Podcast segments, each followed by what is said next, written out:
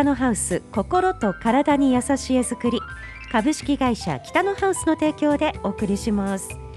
今日もスタジオには北のハウス住宅事業部神奈川さんに来ていただいています。よろしくお願いします。よろしくお願いします。ここのところちょっといいお天気が続いていまして。はい。あったかいですね。今日もいいお天気ですよね。そうですね。外すごくいい天気でまあただ季節的にやっぱりもう秋なのかなって思うのが夜とその日中の気温差がすごくて、うん、昨日もあの家族で夜、まあ、窓を閉めて寝る間際ぐらいは家の中がこうなんていうんですかねこう蒸し暑くなって、うんうん、で窓を開けるとこうスッと涼しいあのもう秋風みたいのが入ってくるんですけどこう入りすぎると今度ちょっと寒くなるし、うん、なんか調節が難しいなってでまたあの窓閉めて寝ようとすると今度暑いな そうそうそう。夜中開けてちょっとこう汗かいて起きたのをこう窓開けて 少し5分ぐらいこうずぼーっとしながらまた閉めて寝るっていう。うんちょっと調節がね今。そう。なんか難しい時期ですね。ね。で昼間締め切ってると帰ると暑いぐらいになってて、うんうん、結構今大変かもそう体的には結構大変な時期じゃないかな、うん、日中はこうねポカポカしてて気持ちいいなって。まあ、昨日に関してはちょっと暑すぎるかなっていう。そう昨日あの、まあ、会社の車乗ってえーと、昼過ぎぐらいかな。乗った時に車のあの室外機じゃない室室温計。室温計っていうのかなあの外の外音外気温？計になるのかな？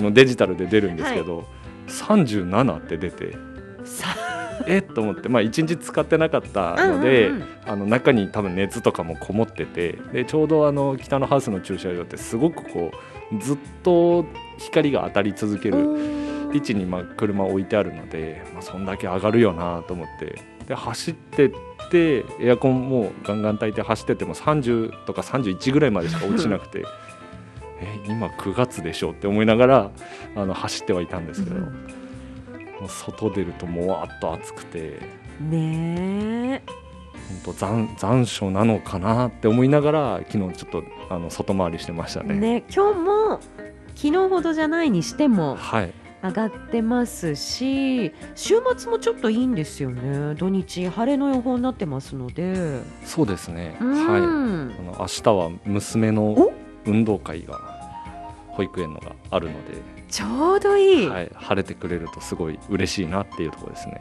あよかったですね。いい。お天気で、えー、楽しみですね。そうですね。もう上の子あっという間に年長さんになるので、うん、今年そうえっ、ー、とうん。来年から小学校なので今年は保育園最後の運動会。あっという間だなって思いながら。本当に。ええー、そうですね。はい。そうか。じゃあパパとしては何か録画とか？あ毎年カメラは。はい。あのー担当してますので、はい、明日カメラ係ですね。うまくいきますように。そうですね。あの雨さえ降ってくれなければいいかなと思います。そう場所とか、はい、場所はもうあのそうですね。こういう時にちょっと背の高いのがあ。の功を奏して全然どこからでも、えー、取れるので。そうか、はい、こういう時だけ便利だなと思います。はいですかそうですか。そうですね。なのでそんなに場所はいいつもまああとはその今なんて言うんですかね。昔みたいにあの僕小学校の時とかあの運動会とか小学校の運動会とかもあの朝何時だ5時とか6時ぐらいから並んであのピストルの音で場所取りわーだったんですけど今はまあコロナもあるので、まあ、あの子供が保育園でなんか席順を引いてくるんですよね。でも決められてるので、うんうんうん、いいですね。であの年長さんのクラスはやっぱりこう優先的にこう前の方っていうのが決まってるので、うんうんうん、もう場所はいいとこなんかど真ん中ぐらいっていうのかな。なのでもしかしたら後ろに立たないであの一番前から取れるんだったらそっちの方が楽かなと思います。そうですねあそうですか。ただその校庭園庭っていうのかな、うん。もうあのゴールの場所だったりとかなんかスタート位置があるから、うん。そこはこうちょっと動きながら、そうですね、はそっか。い、なので本当はねなんかこう三脚とか買ってあのこう置き型にしてぶれないようにすればいいんですけど、まだあのなんだかんだずっと三脚買ってなくてこう手をこういかにこうプルプルしないで、あのまあ、今のカメラってすごくいいので手ぶれうん。の補正もあるんですけど、うん。でもこうやっぱり手で持ちながらやっぱりこう画面越しじゃなくてこう生で見たいじゃそりゃないですか。そうですよ。で生でこう見てるとこっちの手がおろそかになって 後から見返すとすごいブレててでパパ見てて気持ち悪いって言われるんですよね。過去には。はい、そういう映像も。そうですねでこうたまにこうちょっとこう咳とかしたりしてこうブレると。ああいやそう。そういう時はやっぱ三脚欲しいなって思うんであの、まあ、ほとんどのパパさんはもう皆さん三脚持ってきてやってるんですけどなかなかそうなんですよね。前日ぐらいに、まあ、今も僕今喋っててあ三脚買ってないって今年も買ってないって思うんですけど、そっかはい、忘れちゃうんですよねまあね、は年に何回もあるわけじゃないですもんね。なのであ忘れたって言った次の年の運動会までには用意しとこうって思うんですけど、あっという間。あっという間なのでこうやって前日になるんですよね。まあでも小学校入ったらさすがにはい。買っといたらいいですね。そうですね。買わないとまずいです、そろそろね、はいそうかいいお天気で本当にいい運動会日和になりそうで。はい。一日運動会ではないんですか今は、えー、と今はうんと全然午前中までかかんないかな。お昼までかかんないで終わっちゃってまあ保育園にもよるとは思うんですけど、あの多分あの小さい学年は。なのでうちの下の子はまだ運動会ってやったことなくてあそうまなんですか。だ今3歳なんですけど、うんうんなのでそこから上の学年がやってるのかな。あじゃあもうまた来年。そう上の子はもう1歳の時からもう運運動会、まあ、コロナのちょっと前だったんで、うん。そうできたんですけどなるべくこう密にしないように時間もこう短縮しようっていう形で、まあ、上の学年がメインになってるのでそうですね。だから来年ぐらいからはあの初めて運動会にできるんじゃないかなと思いながら。やっぱり三脚ですね。そうですね。三脚は必要ですね。はい。買いに行きます。はい。というそうか。今日はまずはパパの。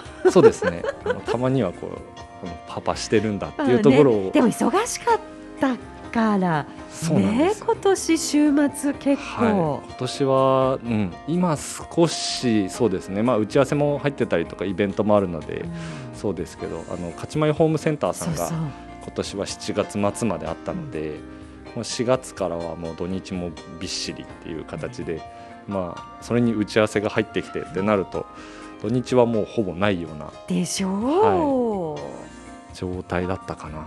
なので8月入って少しこう休みが取れてきたかなっていうとこなんですけどあんまりあの休んでると打ち合わせがこうおろそかになってしまうので、はい、あのそこら辺はこうバランスよく、はい、家族とおし仕事とやっていければなと思いままあ、す。そうですよね、はい。明日でも良かったです。そうですね、うん。はい、ちょっと晴れてくれるのを、まあ、ここから天気予報が変わるってことはなかなかないとは思う思います、うん、思うんですけどね。うんうん。もう絶対大丈夫、明日は。はい、お願いします。おはい願い。します、そして9月に入りましたので、はい、えっ、とね CA さんから、はい、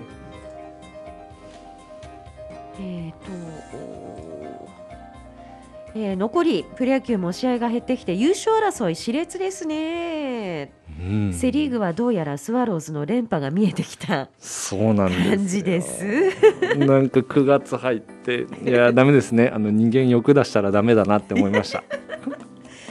まあ、ベイスターズに頑張ってほしかったんですけど、はい。ちょっと負けが増えちゃいました、ね。9月入ってからまだ2勝しかしてないんですよね。なんかこうどうしたかしら。うんどうしたっていうところなんですけど、うん。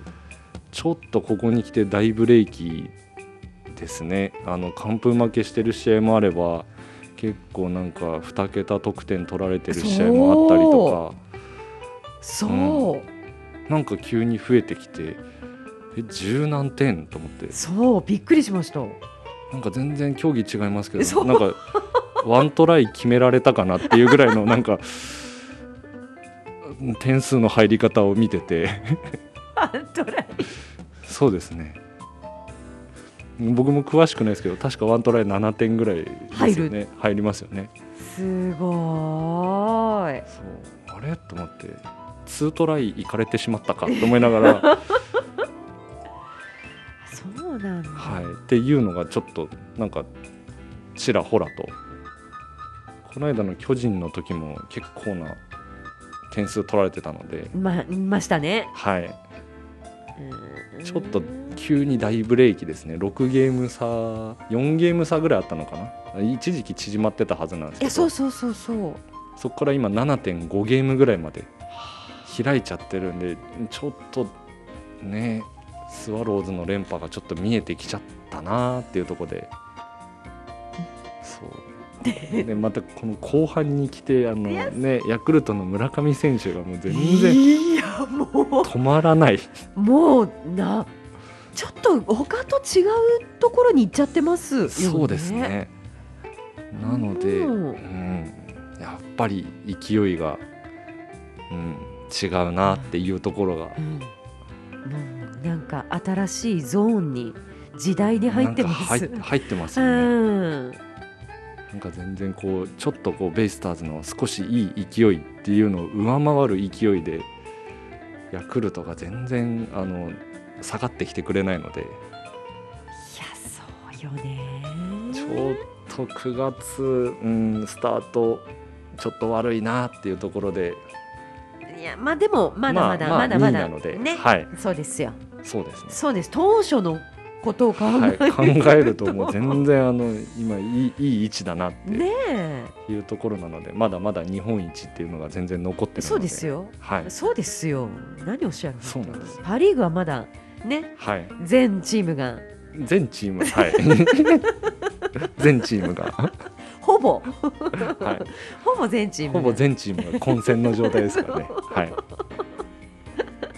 まあ、最後の最後まで分かりませんけれども、はい。まあでもなんか野球ファンにとってはこの時期が来るとそろそろもうドラフトもなんか楽しみだなっていうところも出てきますしね。はい。あの早速もう昨日一昨日ぐらいかな。あのプロ志望届をちょっと閲覧しててあれまだ大阪桐蔭の選手が出てないなって思いながら見てました。見てました。昨日昨日かな。たまたま検索してるからなんですかね。あの Google のそのあの携帯で開くと出てくるんですよ。あのこうなんかお役立ちカーカードっていうんですかね。でプロ志望届の選手がどうのこうのって書いてあったからもう迷わずもうクリックですよねまんまと。はいまんまとあの Google さんにちょっと引っかかってしまって。お昼休みにあ誰出てるんだろうなって。あ北海道からあこの選手いたなとか見てました。もう趣味思考が Google さんにもう全部丸分かりですそうよね。ですね。バレてるんですよね。やっぱり検索するワードが。多分お家のことと野球のことぐらいしか出てこないので。そういうのあるみたいですもんね。それぞれ違うはい、らしいので。このカードはお役立ちになりましたかってなって多分僕が「はい」を押すとまたさらにこう AI の自動検索で、そう。はい、まんまと引っ掛けられるんですけど。欲しい情報が入ってくるのはありがたいうんでよね。ね。ありがたいですね。検索しないでも出てきてくれるので。そうそうそう。まあちょっと恥ずかしいですよね。ちょっと恥ずかしいですけどね、はい、えもう早速見てましたね。はい。え なんかその他に最近ハマってることありませんか？その他はそうですね。最近上の子が、まあ、家族の話になるんですけど、うん。ちょっとなんかこう周りに刺激をされてるのか、はマインクラフトに、まあ、今更なのかもしれないですけど、はハマり始めてでもまだまだゲームってそんなに詳しくできないので。もうすぐパパやってってコントローラーがこうすぐこはあ。う僕のとこに来るんですけど。うんうん。まあ難しいですねあ操作そうがなんですか？はいまあ、僕が追いついてないだけだと思うんですけど。えー、だって神奈川さん結構ゲームとか。僕野球ゲームしかしないです、そっか。はい。あそっか。そうです。あ海女さんとかまた別です、ね、そうです。海女さんも今あのマインクラフトがあの来てるので、うん。あもう。の動物の森は今ちょっと下火みたいな。あそうですか。形ですね。でまあ動物の森自体はそうですね。あのもうある程度自分でできるみたいなので。はあただたまにあのお金ないって言われるんで はい。稼いできて？そうです。なんかいいいい服をいっぱい買っちゃったりとか。で稼いできてって言われるんであのたびたび海さんもやってますけども、はい、最近はそのマインクラフトを必死にこう覚えるためにそうですね。それぐらいかな。であとはもう最近は本当にあのーそうですね。シーズン後半になってからすごくあの野球とソフトボールの助っ人が多く呼んでいただいてるので。えまだまだ？そうですね。野球はなんだかんだあと何試合かなって言ってたんですけど練習試合だとかも含めて今週の日曜日も朝野球かな。ええはい。だったりつい先日もいつだ？木曜日水曜日水曜日にもソフトボールしてきて。えー、ソフトボールどうでした？いやーもう本当に何ですかね。高校生の時にやった以来。うん。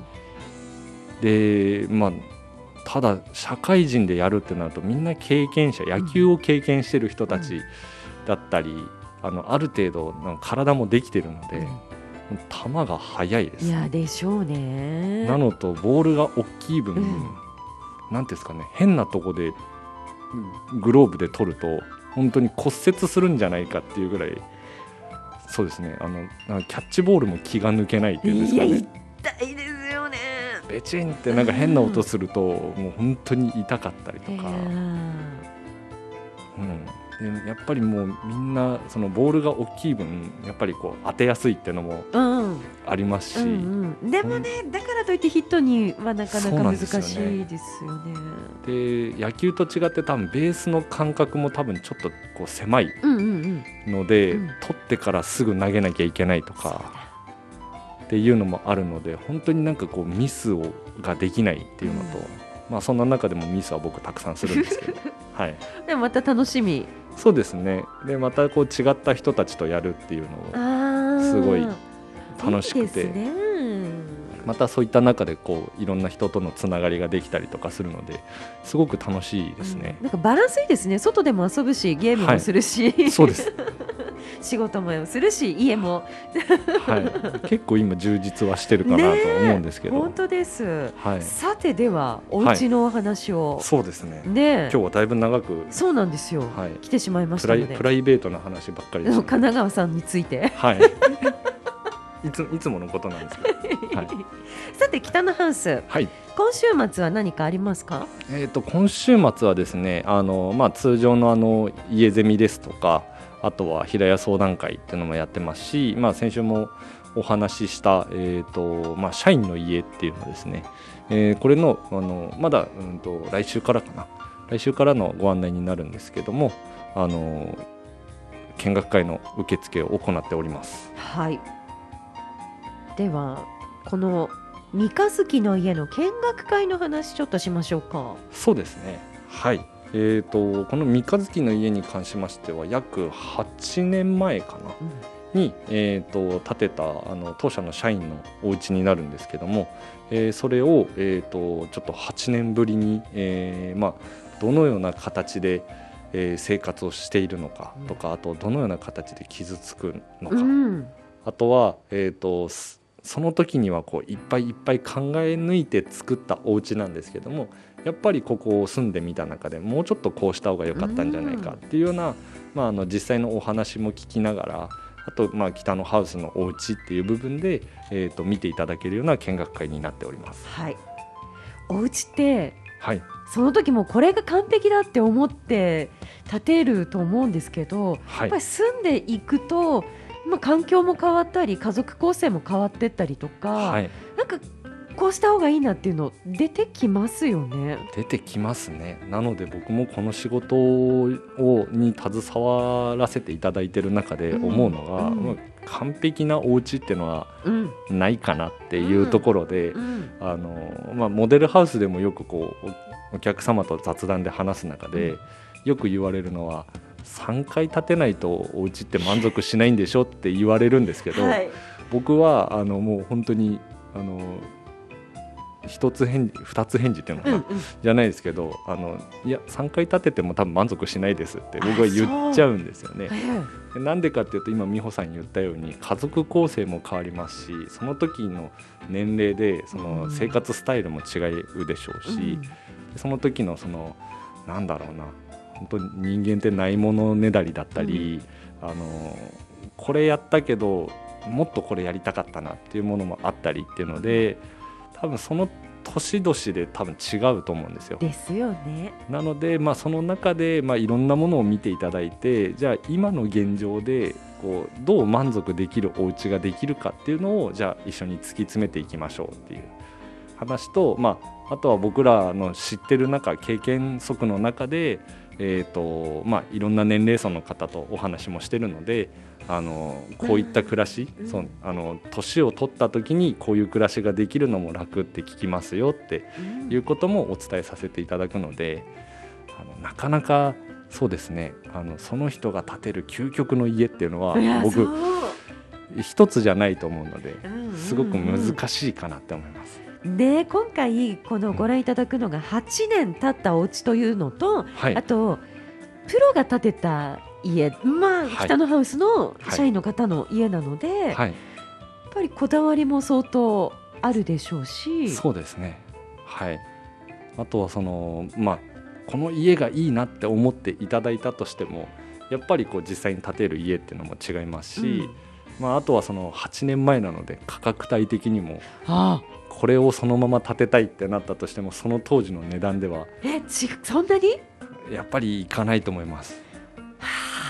うん、本当にそうですね。よくお客さんとも喋ってて僕が入社した当初の北のハウスの価格と今の価格比べたとしてもまああの多分すごい十何万とか何十万多分価格帯としては上がってるんじゃないかないやそうですよね。全部がちょっとずつ上がったらもうトータルしたらそうですね。家って考えたら。はい。大きなところで言うとやっぱりこう皆さんご存知のウッドショックって言葉だったりとか、ね。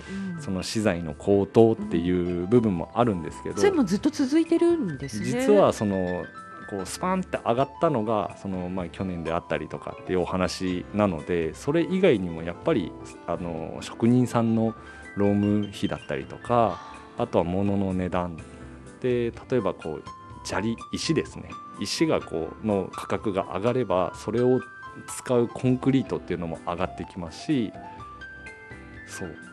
その元の原材料が上がればやっぱりこうそれを生成して作る過程っていうのもどんどん上がっていったりするのでそれがこう何段階かずつ上がっていく中でこう今のこうコストアップっていうのにもつながってたりだとかあとはその昔と今のお客様でやりたいことの数が格段に増えてる。あそうですか。ので今そのなんて言ったらいいのかな。昔は本当にこだわった家を作りたい方っていうのは建築雑誌を買うっていうこうワンクッションあったじゃないですか、うん、でもそれはあの会社に任せるよってなるとそこまでこう造作物っていうのが増えなかったりするんですけど、今はこうスマホでお気軽にこう建築雑誌を買わなくてもいろんな人がいろんな情報を集めれるので、その分やりたいことがどんどん見れば見る分だけ増えていく。そうなるとやっぱり費用もかさんでいくのでその建築資材だけじゃなくやりたいことが増えたっていう部分でのコストアップっていうのもあって多分年々年間のトータルのそのうちの建物の金額平均金額で割っていくと多分、うん、平均で20万以上は多分僕いる中でも上がってると思いますそのぐらいはそうですよね。そうです。なので20年前建てた方とお話ししてても、うん、その当時はうちこれぐらいだったな。でもその時でもうんと高い家だったかなって言ってる方よりも今全然金額上がっちゃってるんで、でも前にその金額の話をしていただいたことがありますけれども、この会社はいくらで建てられます？この会社はいくらで建てられますって、単純には比べられないっていうことですもんね。そうですね。すごく難しいですね。やっぱりその材料が例えば同じとこから入れててあの供給先が全部一緒で社、まあ、例えば会社の規模とかも全部一緒でとかってなったら比べやすいんですけど、うん。やっぱりあの、ね、大工さんがタレ使ってるっていうのも違いますし、うん。木材をどこから仕入れてるっていうのもそうですし、っていうのも違うので本当にこうこの住宅業界家作ってますっていうこのワードだけしか一緒じゃない、うん。なので木造とそのあのコンクリート像っていうのでも違いますし、うんうんうん。なのであとはその、まあ、最終的には建てるってなった時には資金面との相談にもなるんですけどもやっぱりその会社さんの担当さんと一番話してこの人とずっと長いお付き合いができるかっていう部分も含めて見ていただくっていうのが一番いいのかなと思いますね。そうですね、もう単純にひ表面的なところだけでは決められないですよそうですね。なんかそこだけで決めちゃうとその、まあ、買買った後に自分でもうメンテナンスとか全部自分で見るよってなるんであればそれは多分安いに越したことはないと思うんですけれども、うんうんやっぱりそういった部分のその、まあ、安心安全だとかそういった部分も含めてあとはその希望通りにやってくれるかっていうのと。うんうん何かあった時にこうすぐ駆けつけてくれるくれないっていうのもありますしあの建てるまでって大体6ヶ月、まあ、土地がすぐ見つかれば4ヶ月5ヶ月っていうのもありますけど基本的には半年以上建てるまでにはかかっちゃうと思うんですけどそこからの方が建ててからの方がその会社さんとのお付き合いっていうのはすごく長いのでそういった部分もちょっと加味して選んでいただいた方があのゆくゆくを見るといいのかなと思います。そうですね。はいまあそういったあのお家のことに関してはい知っていただく機会っていうのが家ゼミ。はい、そうです。あの本当に住宅をこれから作りたいよって、あの計画したいよって方に対してのあのお話なので、あのぜひともあの聞いていただいてから、えー、とそこから聞いた後に本当に住宅作りを開始していただくっていうぐらいの感覚で最初聞いていただければなと思いますね。今回三日月の家ご覧いただけますけどはい、家ゼミ参加いただいてはい、お家ご覧いただくのも一つですか？一番いいのはその流れかもしれないですね。うんはい、なので、まあえー、と17日から、はいえー、と25日まで、えー三日月の家が公開になりますのであの、まあ、もちろんそこであのそういったお話をしていただいても、あのその場でもお答えはできるんですけど、うんやっぱりこうしっかりとこう一緒にこう座ってどっしりとじっくりね。そうあの腰を据えた状態で、うん。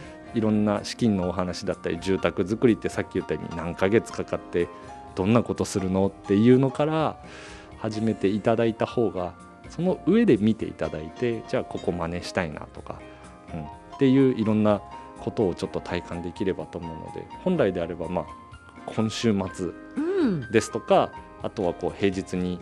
えー、と家ゼミ聞きたいなって言っていただければあの一番いいかなと思いますね。そうですね。だってお家見ちゃうとやっぱりお家の話聞きたくなりますもん。そうなんですよね。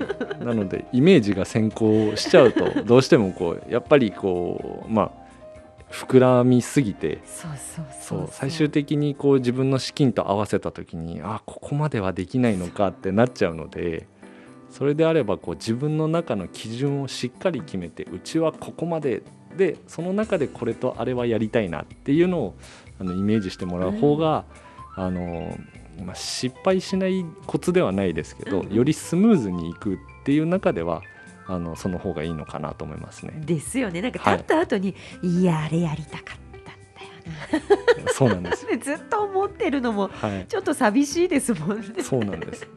であんまりこうイメージが膨らみすぎてあの実際の予算を見るとそこからもうやりたいことをどんどん削っていく作業になっちゃうとん。ちょっとあれもできないこれもできないってなるとちょっとこうお家作りも楽しくなくなってしまいますし、うん。うん。ある程度自分の中で基準が持ってたらあのあここまではできそうだなっていうところが見えてくると思うので、うん、そういった部分であの、まあ、北のハウスあの、まあ、工務店あのハウスメーカーってだけじゃないと思うんですけど見るにあの当たってもですねあのまずはあのそういった重要なお話を聞いていただけるのが一番あの住宅作りの流れとしてはいいのかなって、まあ、僕もここ十数年あのこの業界にいて思うことではありますのでぜひとも聞いていただきたいですね。はい、はい、家ゼミ希望する方はまずお問い合わせいただいて、はい、いつできるのか、うんうん、またそういったところを詰めていただいて予定を立ててください。そして三日月の家も合わせてこちらも予約をしてください。事前ご予約制となっています。17から25日までの限定となりますので今のうちにご予約をお願いいたします。いや北のハウス今も結構現場動いてるところですねこの時期は。そうなんですよね。あの、まあ、これから秋口冬にかけて、えー、土がどうしても縛れてくる、うん、えー、凍結してくる時期に入りますので、まあ、あのその前にできる工事に関してはもうどんどんとこう着工していきたいなっていうところではありますね。そうですよね。冬もね、はい。今は。そうですね。冬もあの全然できることはできるんですけどもやっぱりこう暖房費養生費っていう部分で、どうしてもかかってきてしまうのでなるべくこう余計な経費をかけないためにはあの、まあ、早い段階あったかい時期での着工が何よりかなと思いますので。はい、あの今はもうそうですね工事の方は現場の方どんどん動いておりますので忙しいですね。バタバタしておりますね。はいさてお家のことは何でも北のハウスにお問い合わせください。えっ、ー、とフリーダイヤルゼロ一二ゼロ五ゼロの五六七八ゼロ一二ゼロ五ゼロの五六七八番までお問い合わせいただきたいと思います。今日も北のハウス住宅事業部神奈川さんにお話をお聞きしました。ありがとうございました。ありがとうございました。北のハウス心と体に優しいづくり株式会社北のハウスの提供でお送りしました。